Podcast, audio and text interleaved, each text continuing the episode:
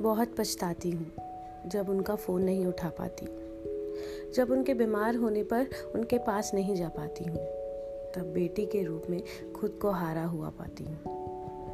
हाँ कितने ही अहदे पाए मैंने, बहन, बहू, पत्नी, माँ, गुरु, लेकिन सबसे ज़्यादा हारा हुआ मैंने बेटी को ही पाया। हारा हुआ देखा मैंने खुद को, जब जब भी मैं उनके पास नहीं थी। एक बूंद पलकों पर आने से पहले जो समेट लेती थी मुझे आंचल में। कभी रोई होगी सिस्कियाँ भरकर अंधेरे में। उस वक्त उस वक्त मैं उनके साथ नहीं थी। जो मेरे लिए छप्पन व्यंजन बनाती तो मैं एक नखरे कर एक कौर खाती। जो सौ आवाज़ों पर नहीं उठती, मैं फिर भी प्यार से मेरा सर सहलाती। बिजली की तरह अब सरपट आदेशों की पालन करती नज़र आ रही हूँ मैं। लेकिन बेटी के रूप खुद को हारा हुआ पाती हूँ मैं। बहुत पछताती हूँ।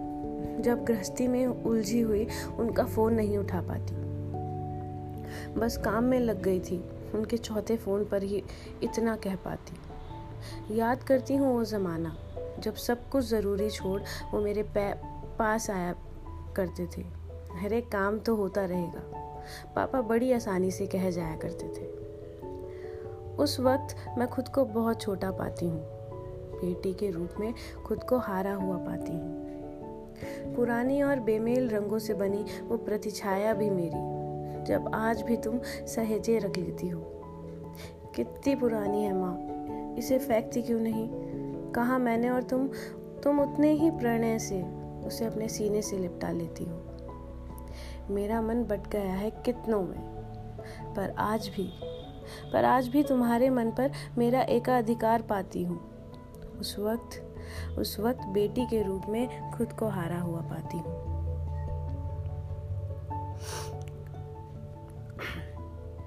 मैं आ रही हूँ कल। सुनते ही, मेरे आने से पहले ही, भरे बाज़ार से कैसे उस पतली गली के कोने वाली दुकान से, पापा अभी भी फ्रेश बना हुआ मावा लेने पहुँच जाया करते हैं। चार दिन दिवाली हो ऐसे जताया करते हैं। जब उनके बीमार होने पर उनके पास नहीं जा पाती हूँ तो बेटी के रूप में खुद को हारा हुआ पाती हूँ। भरी आँखें और फिर मिलने की उम्मीद। जब घर छोड़ते हुए देखती हूँ, रुककर फिर से उन्हें गले नहीं लगा पाती। जिम्मेदारियों का चोला और ये मीठे रिवाज मुझे फिर उतरकर उनके पास नहीं जाने देते।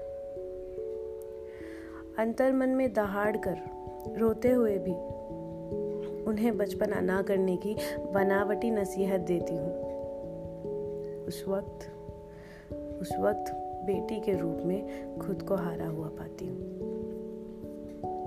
उस वक्त बेटी के रूप में खुद को हारा हुआ पाती हूँ। आपको आज का एपिसोड कैसा लगा, ज़रूर बताएँ।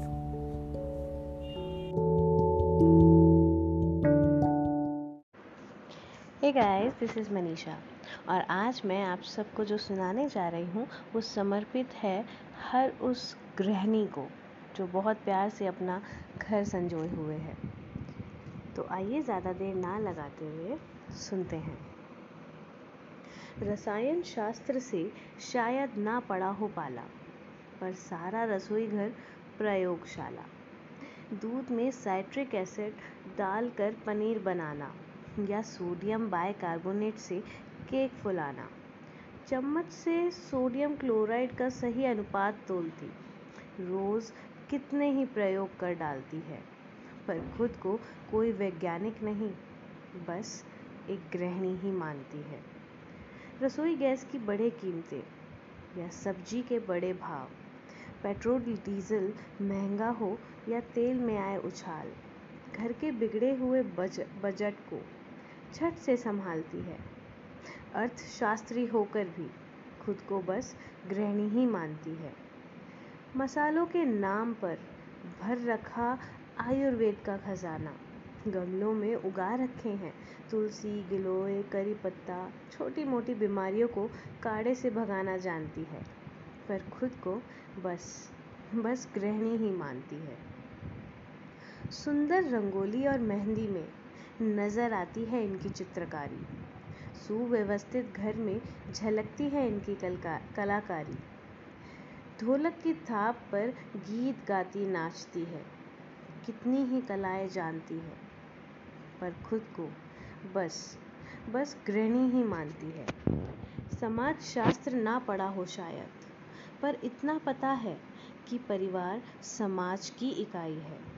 परिवार को उन्नत कर, समाज की उन्नति में पूरा योगदान डालती है। पर खुद को खुद को बस गृहिणी ही मानती है। मनोवैज्ञानिक भले ही ना हो, पर घर में सबका मन पढ़ लेती है। रिश्तों के उलझे धागे को सुलझाना खूब जानती है, पर खुद को खुद को बस गृहिणी ही मानती है। योग ध्यान के लिए समय नहीं है। योग ध्यान के लिए समय नहीं है, ऐसा अक्सर कहती है। और प्रार्थना में ध्यान लगाकर घर की कुशलता मांगती है। खुद को बस गृहिणी ही मानती है। यह गृहिणियाँ सच में महान हैं। कितने गुणों की खान है। सर्वगुण संपन्न होकर भी अहंकार नहीं पालती हैं। खुद को बस बस गृहिणी ही मानती हैं। जी हाँ। जो गृहणियाँ होती हैं, जो घर संभालती हैं, स्पेशली जो हाउस वाइफ्स होती हैं, वो एक इकोनॉमिस्ट, एक साइंटिस्ट, एक योगा टीचर, एक टीचर, हर प्रोफेशन हर प्रोफेशन अपना इसमें डालती हैं। लेकिन फिर भी उन्हें कम आंका जाता है।